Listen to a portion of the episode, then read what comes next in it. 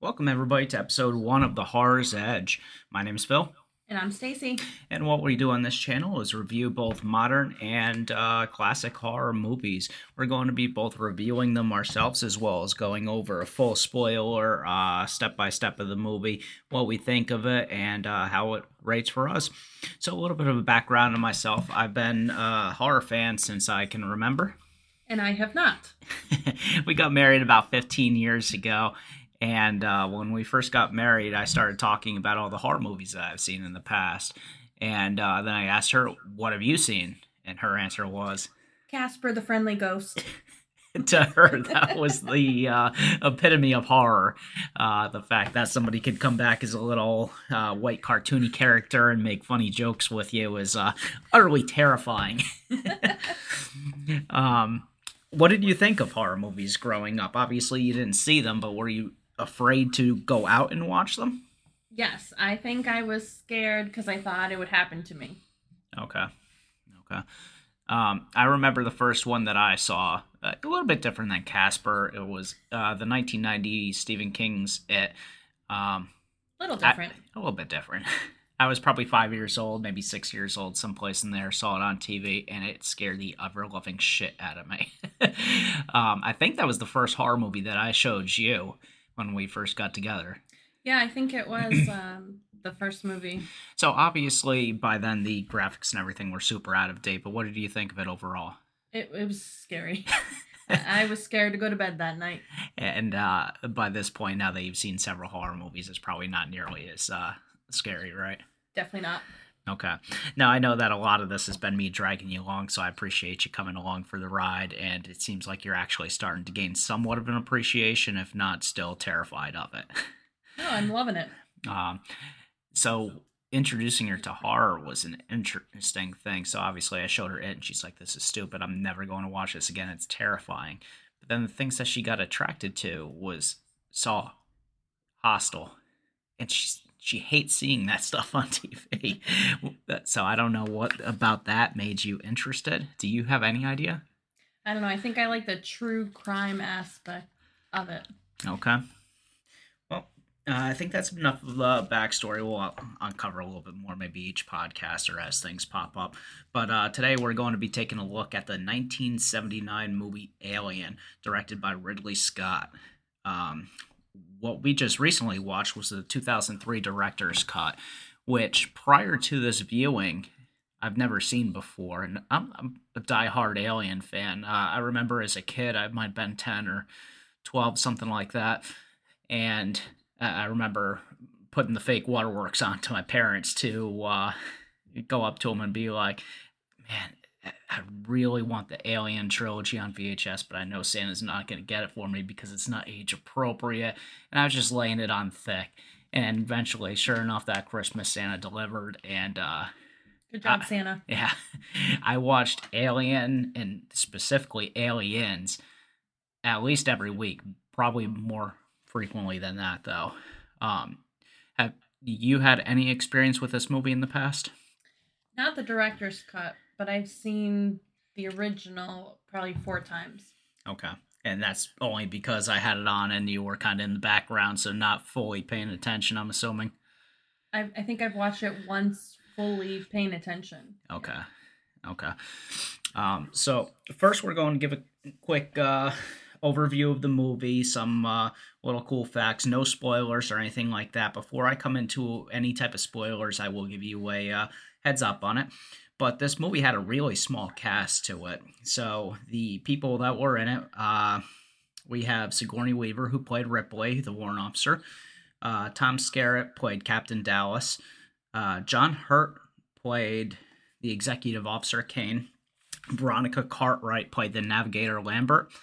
Uh, Harry Stanton played the engineer Brett. Ian Holm played the science officer Ash. Yaphet Kotto played the chief engineer Parker.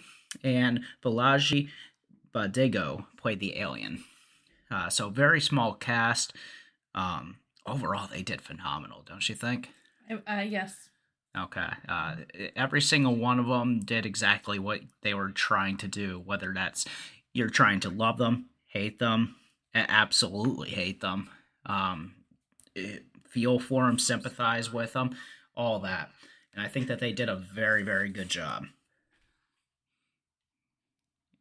Stacey, if you don't know her, uh, she likes talking with her hands. So this is going to be a new experience for her. I can see her giving me sign language over there, but you do need to talk into the mic a little bit here. Yes, I thought they did a great job with the casting. They cast the characters very well. Okay. So, a couple of uh, things I found on IMDb. The budget for this movie was $11 million, which back then was quite a bit for a uh, sci fi horror type of movie. They didn't get big budgets like that for this, but obviously it paid off tremendously for them as this has become a gigantic uh, success worldwide. I was actually looking it up, and it's currently rated as number 47 of all movies overall on IMDb. Uh, now that is user ratings. It has a 8.5 with an 89 Metascore. Um, so it's very, very highly recommended by everybody. That's with 872,000 votes. So that's an extraordinarily high ranking, putting it up there with all-time classics.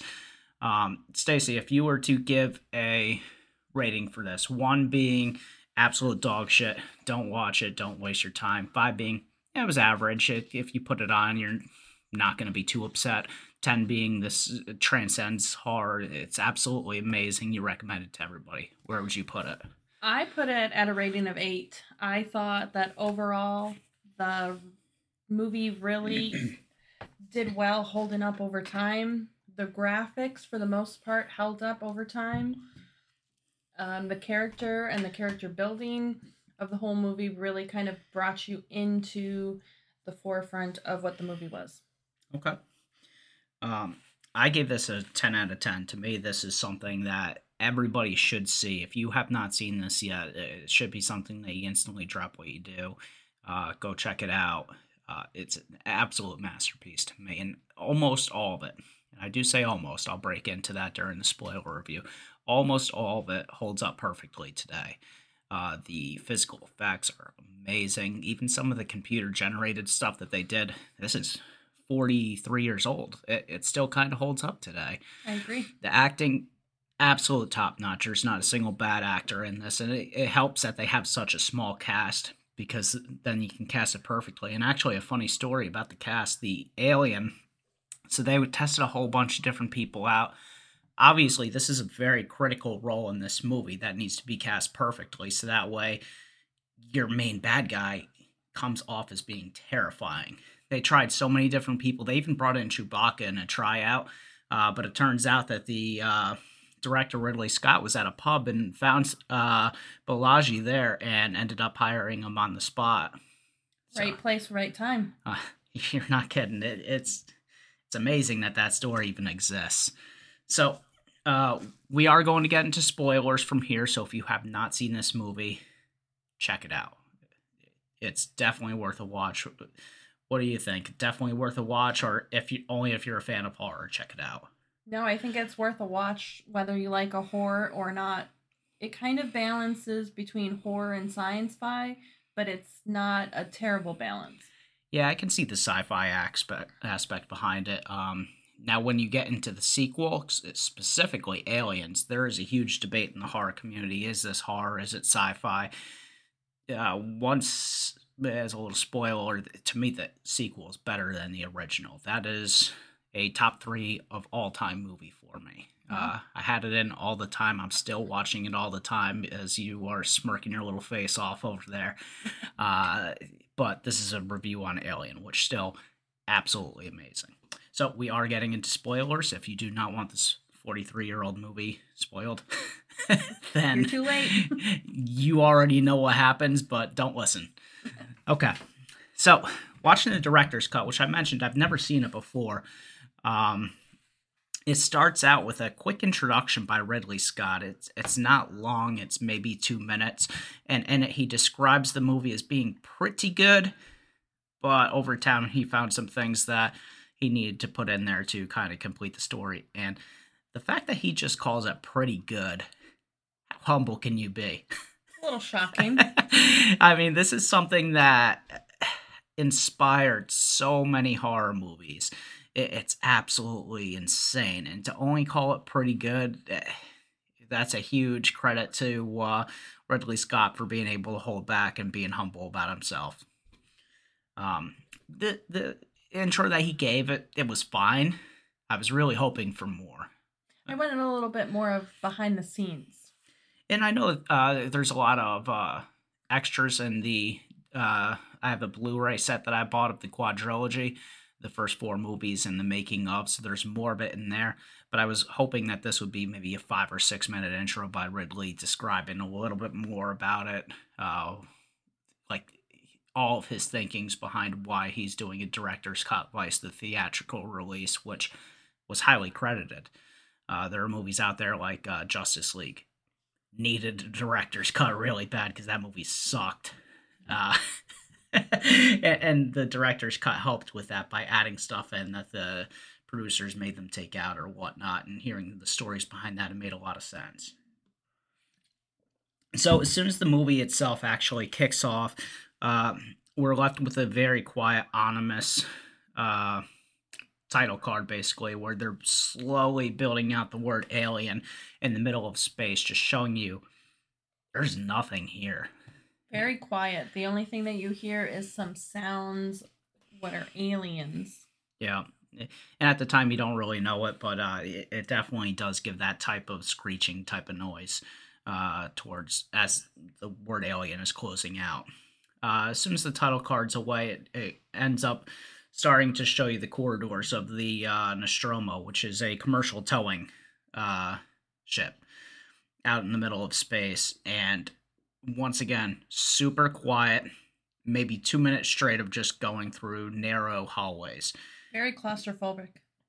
The amount that the claustrophobia builds up in this is tremendous. It shows you, first off, nobody's around. You're in tight, tight, narrow spaces. And once again, there's nothing. There's literally your small crew of, what is it, six people? One, two, three, four, five, six people and that's it. There is nothing else on this gigantic ship. And not only that, it showed the space at first, so there's nothing near you. Very, very cool way to open the film up.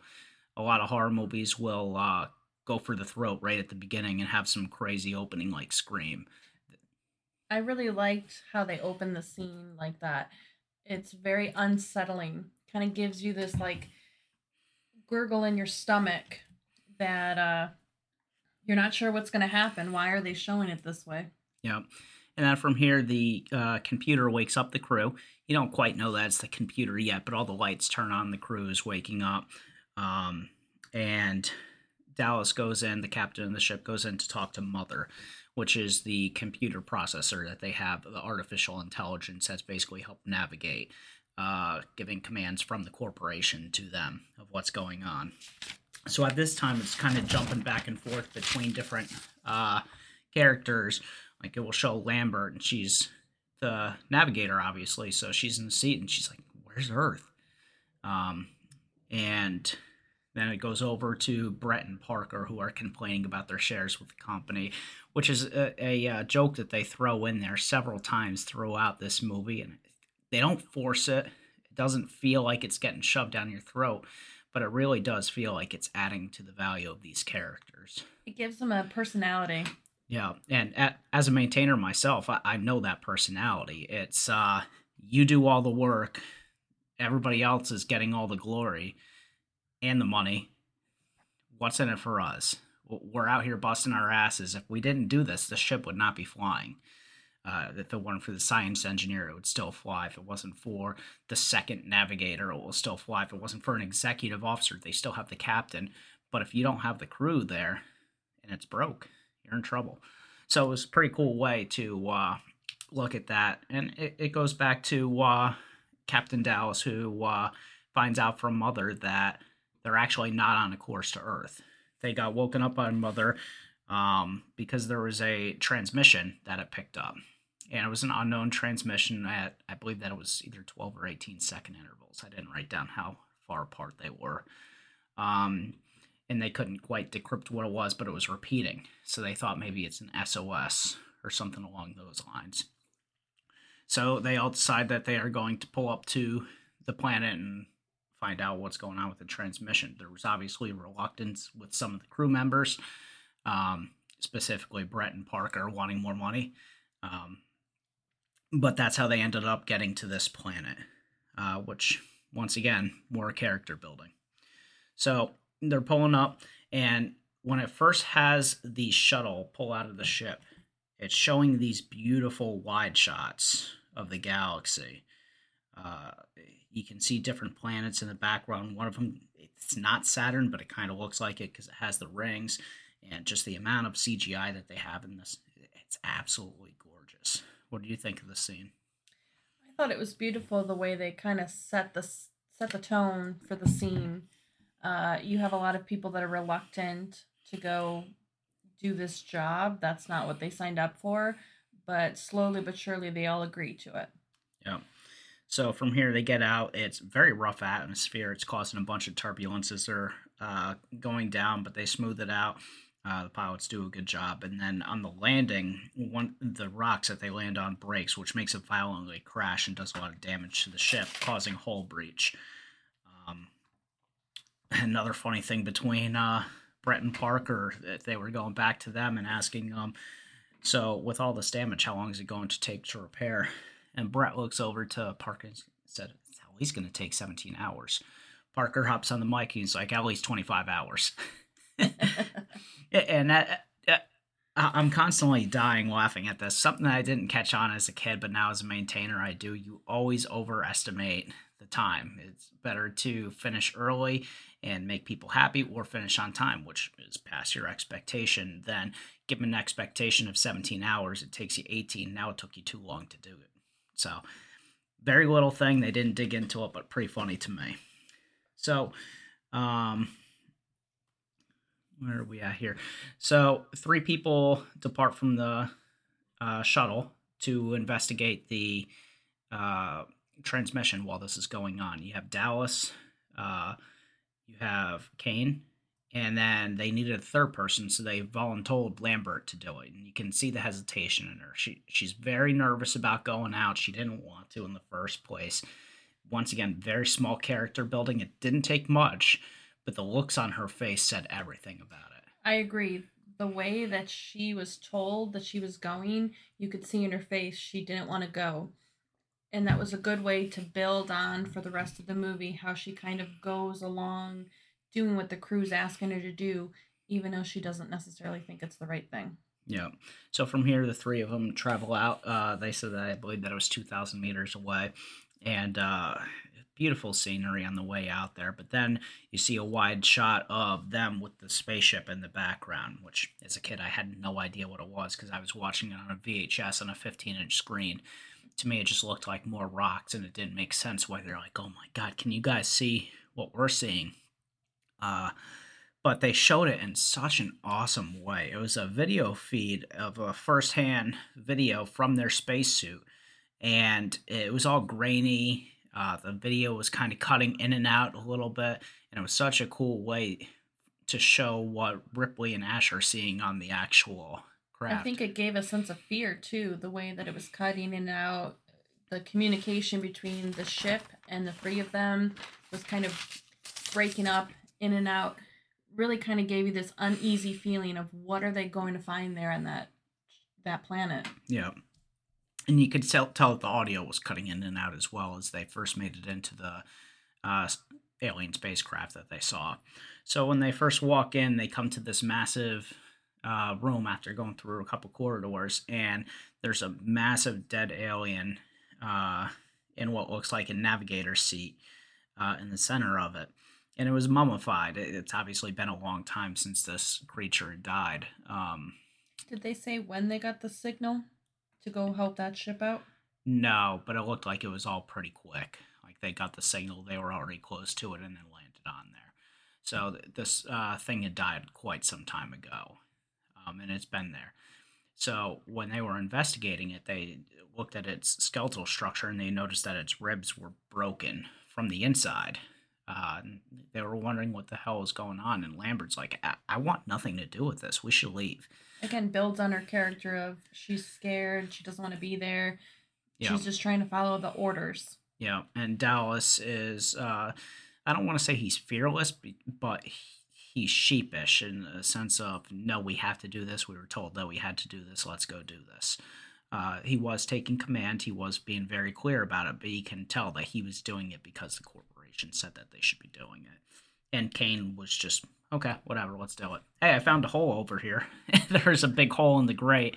So he ends up descending down this hole, almost like uh, people uh, diving into a cave. Uh, he's slowly descending down till it finally finds ground, and then he notices this giant, almost like a shallow pool, and it's got uh, mist uh, in it, but it only goes so high. There's a light barrier or something there. Um, so he goes in it and notices there's eggs everywhere. What looks like eggs. Um, one thing that wrote down that I thought that was pretty funny. I didn't really uh, catch on to this before, but I did this time. And uh, Kane is inspecting the eggs, and on the eggs, there's the, obviously the cross for when it opens, and he goes, "It's completely sealed. Looks like an egg or something." And I'm thinking in my head, well, no shit, it's completely sealed. It's fucking egg. what else would it be? yeah. They, oh, yeah. They, they make a lot of broken eggs are wide open. Uh, so that was pretty funny to me. Obviously, not intended to be funny, but to me, it was just a stupid line that shouldn't have been there. So, anyway, he's inspecting, and as he gets close and touches it, he notices that there's something alive in the egg. He sees it move with his light. Uh, so he obviously moves in closer, than the top of the egg uh, pops open, and he goes to look at what's inside because pretty much anybody would. Yeah, you're very curious. Pretty normal reflex. Yeah, you're you're typically not scared of an animal coming out of an egg. They're no. usually not dangerous at that point. But this is where you find the face hugger for the first time in the series, which pretty much looks like a spider on crack. Uh, it's giant, and it takes a hold of Kane and goes right on his face, and he falls down, passes out, and then that's the last scene that you see with those characters. Then it cuts into silence and shows the shuttle again with nothing but the wind and the noise out there. Awesome way to show that despite all this chaos happening, nobody else has an idea of what's going on. Right. It was very peaceful, very unsettling. You're not sure if he's dead, if he's alive, if there's more of them, if they're under attack. Yeah. So Lambert and uh, Dallas brought Kane back to the shuttle and they're trying to get in at this point. Um, they're knocking on the door, banging on it, and Ripley answers and said, "What's go?" There's obviously a video feed. What's going on with Kane? Uh, some creature attached itself to it. And Ripley uh, acknowledged it and said, "Okay, you guys need to be in quarantine for 24 hours. I can't let you on the ship." And they're just saying up and down, "No, we need to get on the ship." Uh, Dallas is like, "I'm the uh, captain of the ship. I'm commanding you, let us in. She's like, no, you need to follow the procedures. You would do the same thing in my shoes. And then Ash, being the dick that we later find out that he is, he just opens the door. um, you don't quite know much about Ash at this point, other than his answers are just very textbook. Everything that he says, uh, when people were, when Parker was complaining about not wanting to go on the planet, it was Ash would speak up and give like a straight line out of a textbook. Almost like a script. And you're just like, man, this is one of those corporation assholes. I don't like this guy. And he does the same exact thing here. Pops open the door, lets him in. Yep. So they end up bringing him into the medical room and they cut off his uh, helmet. And Kane realizes at this point, hey, we can't get this thing off. I, I think that they're calling it a parasite at this point. They grabbed some tongs and tried to rip one of the fingers off that's holding itself to his face, and then it tightens its tail around his neck. So suff- it's telling them, I'm going to suffocate this guy if you try and get me off. And they end up putting him into a uh, basically an X-ray or a CT chamber where they get a full image of it, and you find out that it puts a tube inside of his neck and they're assuming that it's something that's that way. It can be a parasite. It's living off of him, but it's also giving him breaths that way he doesn't die, and then its meal will be gone. That was a neat image how they showed it down his throat through the X-ray, and you could see this big, like almost like a needle down his neck. Not knowing what what it's really doing down there. It's a pretty terrifying image, yeah. uh, especially if you sit back and think about it that poor guy, if he is conscious, which he's not showing that he is, but if he is, He's sitting there in complete blackness with something hugging around its face, yet he's still able to breathe. And here, and here, that's that's terrifying. very terrifying. So uh, at this point, Dallas makes the command decision. We're going to cut this thing's legs off and get it off. Uh, Ash tries to get him to change his mind real quickly, saying, "Oh, whoa, whoa, whoa, whoa! You know that this could kill him, right?" And Dallas is like, "That's a risk I'm willing to take." At this point, Ash knows it's a losing battle. The Dick shuts his mouth. And you can see the tension with Ash and some of the other crew members popping popping up right now. Yeah, absolutely. So they take him out of the uh, chamber, and then from there they try and cut one of the fingers off of the creature. And the second that they make an incision, it spurts out its blood, but it turns Disgusting. but it turns out that it's acid. Um, so it falls on the ground and it starts melting away. And it's a really cool scene of where the entire crew that's sitting outside goes and sprints down to the next level, sprints down to the level below that, and took like three levels of metal grates out uh, from this acid blood. So at this point, they figure out that its blood is made of acid for as some type of defensive mechanism. Um, one thing that I forgot to point out that I think is new to the director's cut. I never saw this before in the original. When Ripley came down uh, to check on Kane, Lambert was in the hallway and she basically attacked Ripley, uh, saying, You were trying to kill us.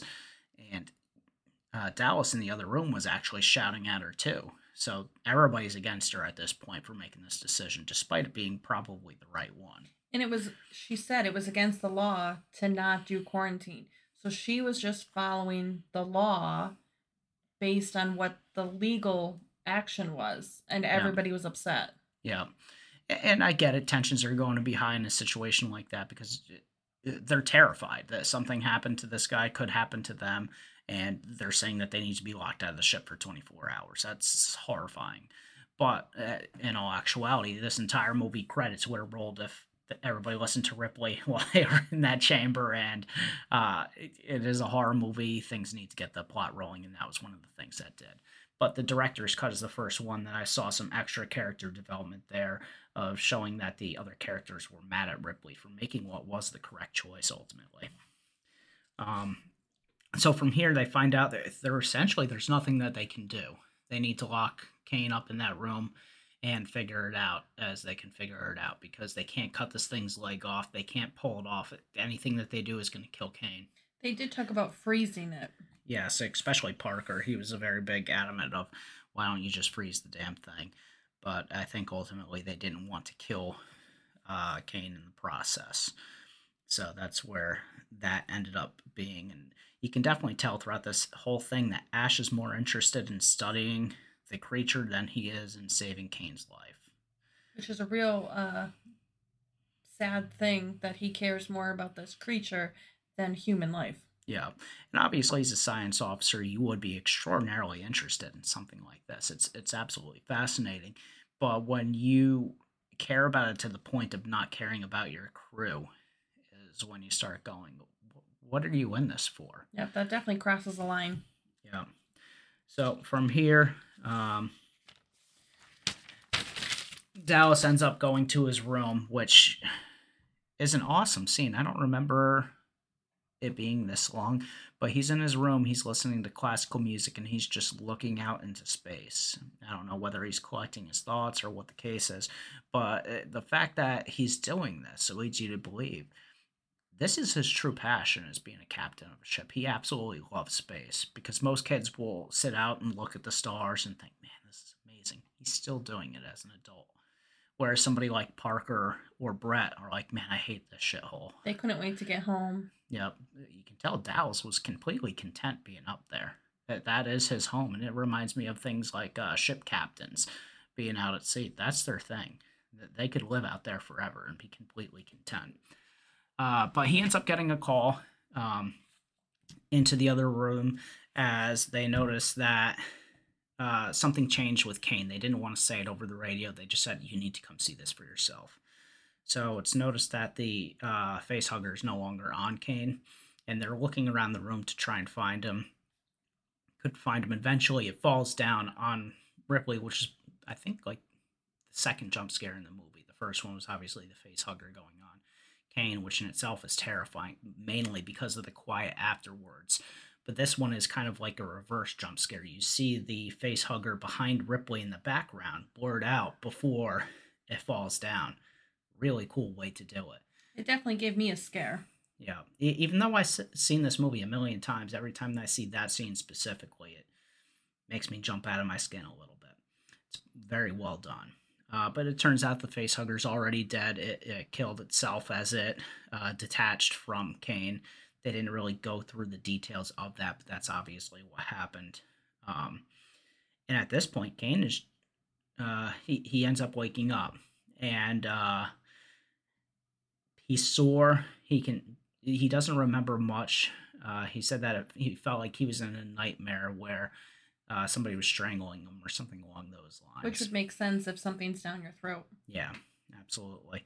But he, other than the soreness and the, I don't know what just happened. He he was completely okay. He was hungry. yeah, he said, "Yeah, I am hungry as hell." Uh, so uh, Lambert comes out and says, "Well, I have bad news. We're ten months from Earth, so we need to go back into cryosleep. Uh, so they all decided they're going to have one last meal before going into cryosleep. Um, and while they're eating, they're just having a discussion with each other, joking, laughing. Everybody's having a good time until uh, Kane starts choking. And Parker looks over at him and he thinks that he's just coughing up on his food because he was joking about how bad it was. He's like, come on, man, food ain't that bad, brother. And uh, he ends up going into what seemed like a seizure. So they all hold him down on the table. They go to hold his tongue. Exactly what you would do in that situation. And then all of a sudden, his chest pushed out a little bit, and you just see blood splatter on everybody. Which was terrifying. That was the second jump scare. The Yeah. third. Third, uh, but that this is probably the most iconic scene in all the Alien movies for sure. But it, in horror, this is one of the most iconic scenes. From here is where the alien bursts out of his chest, uh, and the visual of it is very cool. The visual was very awesome. Yeah, Very scary, very unsettling. really this is the only graphic scene in the whole movie actually it's Yes. rated r it's deemed as being a horrifying terrible movie super graphic but It wasn't gory no most of the until stuff this point. at this point was a little bit but looking comparing to almost any movie of its genre it's still very tame but with Yes. what little it does it does it very very well so from here a somewhat dated scene of the alien running across the table happens you can tell that it's a puppet uh, this is the only scene where the alien itself does not look good to me Now, I remember you telling me that the cast and the crew did not know about the blood splatter that was coming from yeah. the alien coming out. I remember reading that uh, Ridley Scott didn't tell all the other uh, crew that the first splatter wasn't going wasn't uh, didn't tell them anything about it. So when it did happen, the shock and horror on their faces, the what the fuck just happened? That was real. That was a real. I think that was a good move on his part as a director to give that sense of surprise to get their genuine reaction. I don't think you could have done it any other way. Would have been very difficult. So at this point, the alien runs away, and the crew needs to figure out what's going on. But we're currently 57 minutes into it, and that's the first kill in the entire movie. Which, uh, to have that type of control when you're making a horror movie is very difficult because you need to keep the audience engaged. And to be able to do that for 57 minutes before any type of true violence happens, the face hugger happens a little bit before it, but you don't know what it is or anything about it really. This is the first act of violence that happens. And they took their time, which really, really helped build the characters, it helped build the story, it helped build the environment. I thought that was very cool. So immediately after the alien runs away, once again we cut back to a visual of silence in space. Once again reaffirming, you're on your own. Nobody heard your screams. That has to be so terrifying. Yep.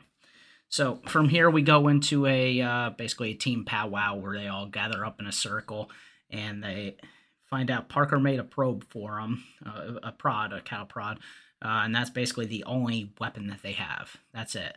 Um, They said that it's not going to kill them unless if its skin is much more frail than a human's, but it will definitely make the bastard know that we're here. And Ash uh, made some type of tracking device that helps track air, but it has a very limited range. So that's all that they have to go against this alien. Um, now, at this point, you have to assume that they all think this alien's small because they just saw it come out of his chest. It was only about a foot and a half, maybe two feet, uh, very skinny. So it shouldn't be that big of a foe to go against. Um, And it's one of them and five yep, five people. five people. So they break up into two different groups and they split off to try and find this alien. Um, Ripley is with Brett and Parker, and they hear commotion in a locker. The rocker locker is making a noise. So uh, Brett or Parker is holding up a net, and Brett's holding up the other side, and Ripley is in the middle with the uh, taser basically, and opens the door and Brett gets scared because a cat jumps out and runs away. And they're like, "What the hell was that, man?" He's like, "It was a cat. It scared me. I don't know." so it's a jump scare, but a funny jump scare, uh, and it was done pretty well. But then they decided, Brett, you fucked up. You should have caught the cat in the net. Um, so they make him go get it because it was tripping off the motion sensor. How are they supposed to find the alien if the stupid cat's running around? So they make Brett go and get it, which it's weird that they determined that they needed to stay in groups, but they still sent Brett out by himself to get the cat. Maybe it was uh hey, you messed up, you need to learn from your lessons type of deal. I'm not sure. One thing that we forgot to mention is what they did with Kane's body. Yes. So uh, before they had the powwow, um, they did a basically a burial at space where they, uh, Very quickly. yeah, it was immediately after because they didn't quite know if there was another one of these things inside of him or still growing inside of him. So they knew that they needed to get rid of it, decontaminate the ship, to where the only thing left was the alien. Um, and they had a visual of everybody standing around a video looking at the body in a place where they can shoot it out to space. And Dallas looks around and asks, Does anybody want to say anything? It's complete silence. Nobody says anything. And he just pushes the button and he shoots out into nothing. And he's gone almost instantly. That visual was so unsettling. Seeing a body just shoot out of the ship like a baseball Yeah. and nobody says anything. Yeah. Complete silence. That's when I think the fear really started settling in for the crew. Yeah, absolutely. When you think about it, a typical, uh, uh, let's say, a viewing service, you have a week to prepare yourself for that. You have a week to get your emotions in check to be ready for what's going on. Here, these guys decided this needs to be done instantly. So when they said, "Does anybody want to say anything?" they're still all in complete shock of, "What the fuck did we just see?" Yeah. because they it, nobody knows aliens are a thing at this point even though it's a futuristic-ish world uh, nobody thinks aliens like that exist uh, to them it's just an unknown parasite and somehow it manifested this giant creature inside of him and killed him and now it's running around inside their ship and they can't find it terrifying uh, so going back to Brett, he finds a uh, shed skin of the alien in this uh, huge open room. So they zoom out when he walks in, and it's some type of loading dock or something like that, because there's loading chains all over the place, and you can see the condensation of water falling all over the place. Beautifully shot, and the way that the sound effects are in this room, you can tell that it's quiet, but because there's a slight wind from all the, I'm assuming air conditioning pipes and all that, um, the chains are moving just a little bit, so you just hear. Really cool way to set the mood inside of this room. You know something's about to happen. Yeah, so Brett ends up finding the cat, and the cat hit, like backs up into the corner and hisses at him, and then you slowly see the tail of the alien behind him, and then you see the alien very slowly pop down from the ceiling. And at this point, Brett knows something happened, so he slowly stands up and turns around, and this is your first visual of the alien, and they did so good with the creature design. That first visual of the alien gives me goosebumps. You see the tip of the tail wind around, probably what eight feet tall, hmm of this big alien head. Goosebumps. Yeah, very well done. The head of it is super, super shiny, where the rest of it is uh, very bony like. Uh, really, really cool design. But you end up finding out that this alien has a mouth inside of its mouth, and that's how he ends up dying. It attacks him.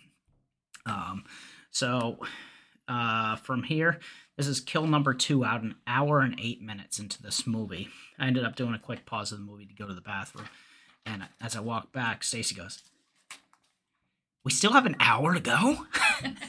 so, so did it feel like this movie was moving slow to you at this point? In the beginning, it did. It felt like, what are we doing on this ship? Why are we kind of building up these characters? But now looking back, I realize that that was important to slowly build each character of this crew to get an understanding of what we're going to see moving forward. But at that point, yes, it felt like forever. Okay. And to me, somebody who not only has seen this movie several times, I've seen a bunch of horror movies. I, I truly appreciate when a movie takes its time like this. Uh, I enjoy some crazy movies where it just starts with the action and it's nonstop. But when it's trying to deliver tension, the best way to do that is with solid pacing and uh, spacing things out like this. So to me, that was amazing, uh, the pacing. So from here, uh, Parker and Ripley heard his screams, so they went in there and they found, uh, I think, only blood, if I'm not mistaken. Uh, it was dripping from the ceiling. You could see some of it on Parker's shirt. So Parker knew this thing must have been huge because it dragged him up through the air ducts. So from here, we transition to another group powwow uh, almost seems like we were just here. Hey, we just had this discussion. We just came up with this plan, but obviously it didn't work. So Parker explained what he saw, and uh, he ended up making a flamethrower out of the things that they had. Um, and they came up with a plan where they're going to try and trap this creature and then shoot it out the same exact uh, way that they shot Kane's body out, get it out of the ship. Um, so Dallas uh, volunteers himself to go through the air ducts to try and find this thing with the uh, flamethrower, which is really cool uh, setup for it. You can see how these air ducts open and close, and it's almost like a circle that's opening and closing. And as they close, you see the light disappear in these ducts that uh, Dallas is in, and the only light that you have is from the flamethrower. Really terrifying stuff. Super neat visual. Absolutely. So uh, super confined too. Uh, I couldn't imagine it. It's similar to a crawl space, but then you're also very tight on each side. He, and it's he, hot. And it's extremely hot, so you can see visually he's sweating. He's dealing with the heat from the flamethrower as well as being in there and navigating through these sections. And he's having Ripley shut the gates behind him. All the time, Lambert uh, has the motion detector, and she's kind of tracking along as where they are and where the alien is, and she's able to see him. And the panic in her voice keeps rising and rising and rising because she's seeing the alien get closer to him. But Dallas can't see it. He has no idea that this is going on. Um, the panic in her voice, it, it's so well done. So well done. It, it really makes you feel for her, not only Dallas because he's in the situation, but her uh, because she's the one helping. She, I think she feels responsible for sure that she's kind of telling him this is where the alien is, but she's not completely sure. So she has that uneasiness and yep. panic. Yep, absolutely. And from here, uh, we see the alien lunge at him, and then it cuts away. It gets rid of him, and then they just see one dot on the motion tracker now. So we're at one hour and 14 minutes in. So you can see things are really ramping up. It's only been six minutes since the last uh, crew member had perished. And at this point, we're at three people who died. So Ripley now finds herself in a situation where Parker just found the spot that he died. No signs of him whatsoever. No blood. Uh, the only things that are there are the things that he had on him the flamethrower and the flashlight. That's Which, it. That's terrifying. Yeah. So you have to assume that he's dead because you saw what happened to the last. Well, you didn't see what happened, but you have an idea of what happened to the last guy, and now this guy just vanished. Uh, and you can tell that he was terrified over the microphone as well, which cut out. Um, so from here, Ripley is now in charge because not only did the captain of the ship disappear or perished, the executive officer as well, and Kane uh, is no longer there. So now, as the warrant officer, she's in charge. And Ash is fighting with her on this. He's saying, No, this is what we need to do. We need to make sure that this creature stays alive, and uh, that should be our priority. And she said, No, we're going to destroy this thing, period. So, So they're on two different pages. two completely different pages, but she's in charge. So she says, That's fine. I'll talk to mother myself and find out what's going on. So she goes into the computer room since she now has access and is talking to this artificial intelligence computer via typing. Um, and they find out that the number one priority from the corporation has changed. It's no longer investigate the specimen, it's preserve the specimen, bring it back. That's number one priority. All other priorities are not important. Crew expendable. Those, Those- words. Those two words typed out still gives me goosebumps. Um, crew expendable as the new captain of the ship because people just died. Your friends just died, and find out that the only thing that this corporation cares about is that creature. They don't give a shit about you. You can die. They're completely fine with that as long as the alien comes back to them. I think that's when you see uh, Ripley really change her thinking when she sees that pop up on the screen. She realizes that she needs to take charge. Yeah. She needs to be the leader to get everybody home safe. Yeah, and at this point, she was always the person who uh, would jump to the spot, but then would get shot down. Jump to the spot, would get shot down. There's nobody to shoot her down at this point, so she Sure, just said, "Fuck this. This is what we're going to do." And as she walks out, uh, Ash tries to kill Ripley for her defiance, basically saying, "I don't give a damn what you think, mother. We're gonna kill this thing." And Ash, uh, they get into a little scuffle, and then you see a bead of uh, red on Ash's fo- or white on Ash's forehead, and then it pans over to Ripley, and you see a bead of white on her nose, meaning both of them got damaged and bow. But then it, it clicks in your head, like, wait, what? Why was that white? And it's at this point that Ash just goes insane. He knocks Ripley down, puts a magazine over her mouth, and tries to strangle her. Uh, Parker hears all this commotion and runs in, gets a fire extinguisher, and knocks Ash's head off. But inside is nothing but white and wires and all these connections. He's an android. Uh, nobody on the crew had any idea that there was a synthetic. They thought that he was a person. So to find the betrayal from the company in this type of fashion was pretty shocking to everybody. And then, without a moment's of hesitation, despite his head being knocked off, he then turns around and tries to kill Parker for that. Uh, and Lambert actually shocks him with a taser. So he ends up dying. Uh, so we're at one hour and 22 minutes. And if you want to count that as a kill because it's a Android, we're now up to four. Um, they end up bringing Ash back to life in a sense, or giving it the type of power that it needs to still convert, talk with it, to try and figure out what are we dealing with. Because obviously you know. Obviously you know what's going on. You're the one that's been talking to Mother and sending these transmissions of what we have. And Ash just looks at him and says, You can't kill it. It's a perfect organism. And uh, He was it's fan uh, intrigued with it. Yep. He said its structural perfection is only matched by its hosp- uh, hostility. Uh, really, really cool line. And they end up saying that several times throughout the Alien franchise, but it never quite hits his home as much as it does right here. And Ripley gets really pissed and gets ready to rip the wires out of it. And says, Wait, wait, wait. I, I cannot lie to you about your chances of survival, but you have my sympathies. What And then he dick. gives this evil smile, just like, I, I know you're all going to die. I'm glad that I get to see this before I get turned off. And then she rips the uh, electrical wires out of it, and before they walk out, Parker gets the flamethrower and hits him with the flamethrower. And it's a really cool scene where you see his exoskeleton, basically the fake skin, melt, and then all that's left is like a robotic uh, skull But he was still smiling. still smiling. You could still see the smile on it. Really cool. Uh, so from here, Ripley decides that uh, they're going to take the shuttle and blow up the aircraft. There's The three of them way. left. That's the only thing that they can do.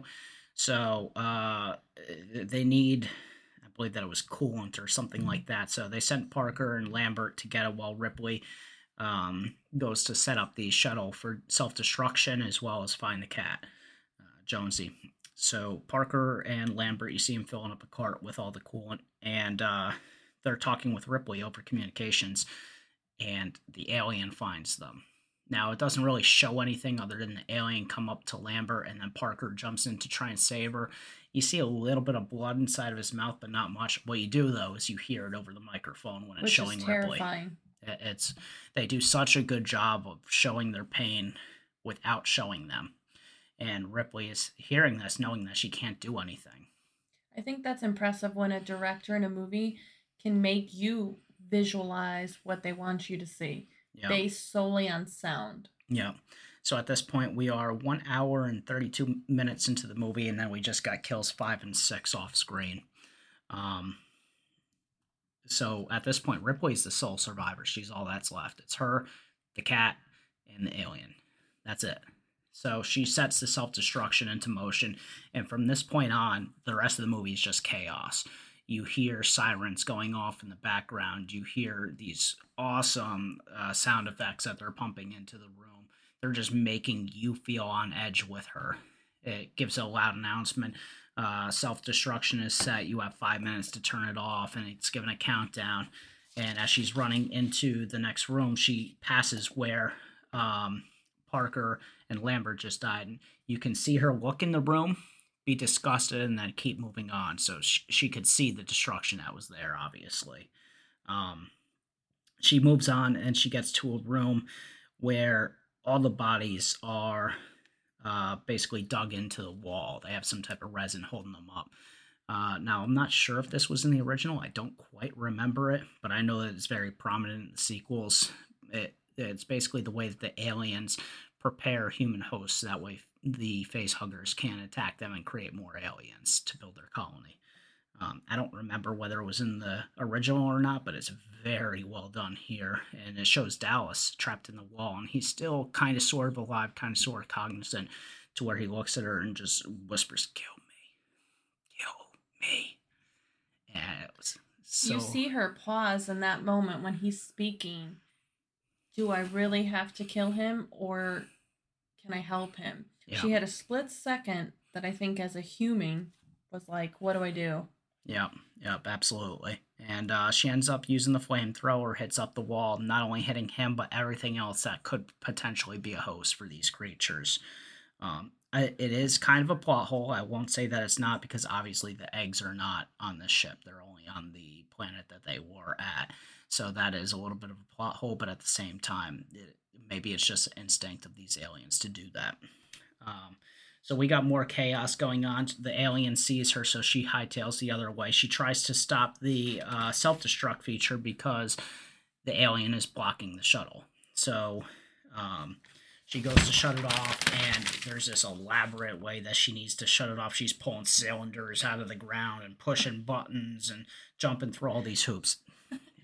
Now, is that ever going to be how a ship really self destructs? No. Uh, will a ship even have a self destruct? Probably not. But if it did, it wouldn't be that way. But regardless, it was a really cool way to build the tension with the chaos of the alarms going off. One minute until self destruct can get turned off. 30 seconds. 10, 9, 8, 7, 6, 5, 4, 3, 2. She finishes the procedure.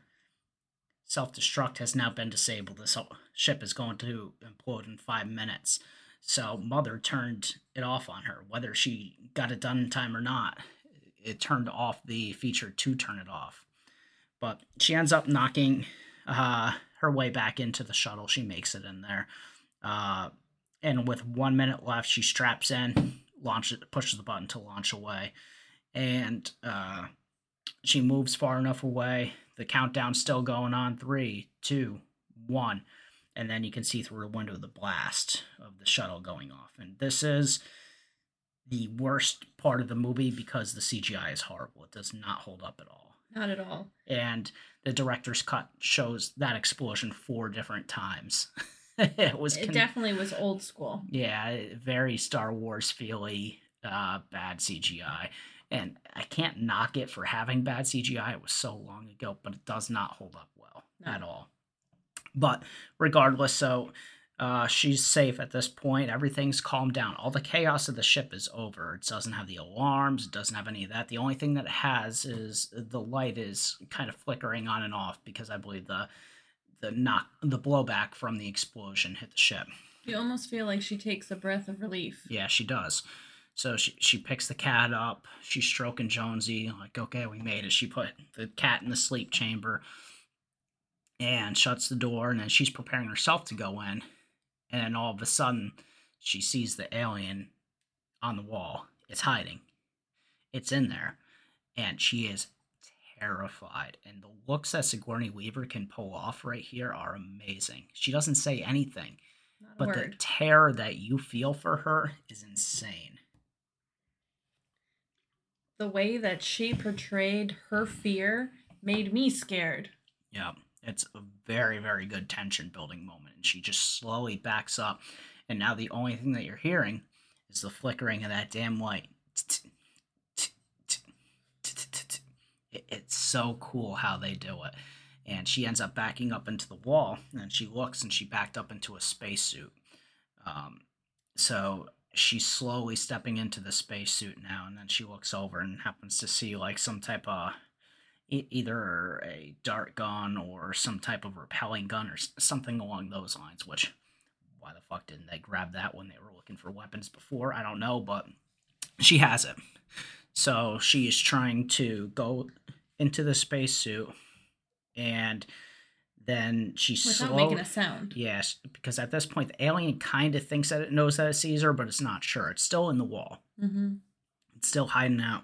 So then she's in the spacesuit. She clicks on the helmet and sits down in the seat and slowly starts buckling herself in. At this point, she's so scared. She's mumbling to herself. Complete incoherence. It's almost like she's singing a lullaby to herself or something, but the words are all jarred up to where you can't tell what she's saying. Um, and in order to so her goal here, I believe, is to open up the doors to shoot this creature out into space. But in order to get to it, she has to face the opposite way of this alien. So she's looking in her spacesuit helmet, which only has vision in the front. And you can see her trying to look behind her, but she can't see. And she's terrified, covered in sweat. And she ends up pushing the button just in time, uh, shoots it with the dart to get it out of the ship. But because the dart's attached to the chain, obviously it doesn't go out.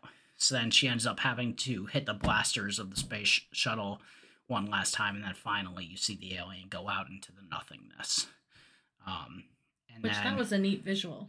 it was it, it very similar to how Kane was shot out, the alien was shot out, um, and you just felt that sense of relief for her. From here, the movie closes out with Ripley uh, giving a final report. So she's recording herself one last time, uh, saying, "Sole survivor of the Nostromo, this is my path. I sure do hope somebody can find me." This is Ripley signing off, and then she goes into her cryo sleep with the cat, and credits roll awesome awesome ending almost the perfect movie Yeah, the way that she's describing, I'm the only one here. I'm all alone, hoping somebody finds her. yeah because uh, i think in those shuttles there's not quite enough uh, fuel to make it back to earth obviously it's a 10 month journey um, it's not designed for that but uh, the fear that you must have going into that cryo sleep Hoping you wake up. Yeah, absolutely. And if you're a fan of uh, the series at all, uh, you know that she has a little girl. Uh, so her daughter is back on Earth. So am I ever going to see my kid again? That type of thing, and that's that's heartbreaking. But at the same time, it- leaves you with this dread as the credits go. It's a happy ending. They kill the alien. Ripley lives. But what type of world is she living to? Yeah, you don't know if she's gonna wake up, if somebody's gonna find her, Yep. if an alien's gonna come after her. Yeah, yeah. Maybe it'll be like Jaws: uh, The Revenge, where the the Jaws gets some type of uh, GPS lock on a person and seeks them out. um, but th- that's our review on Alien. Uh, if you haven't seen it, I don't know why you listened all the way through because now you know it. But Good for you. watch it because the movie does such a better job than I can ever do explaining it.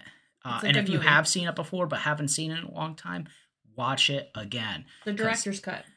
Director's cut or normal, both of them are phenomenal. I don't think the director's cut added anything to where you have to see the director's cut, but it definitely helped enhance it if you already enjoy the experience. Maybe if you've never seen it before, you want a little bit of that fat trimmed off, uh, a little bit less of the building in the beginning, watch the theatrical release because I'm sure that's a few minutes shorter. But that is the end of the uh, episode. This once again was our first uh, episode, and hopefully many more to come. We'll be reviewing uh, new horror movies coming out as well as some of the ones that we love. Once again, this is the Horror's Edge. I'm Phil. I'm Stacey. Thanks for coming in. Thank you.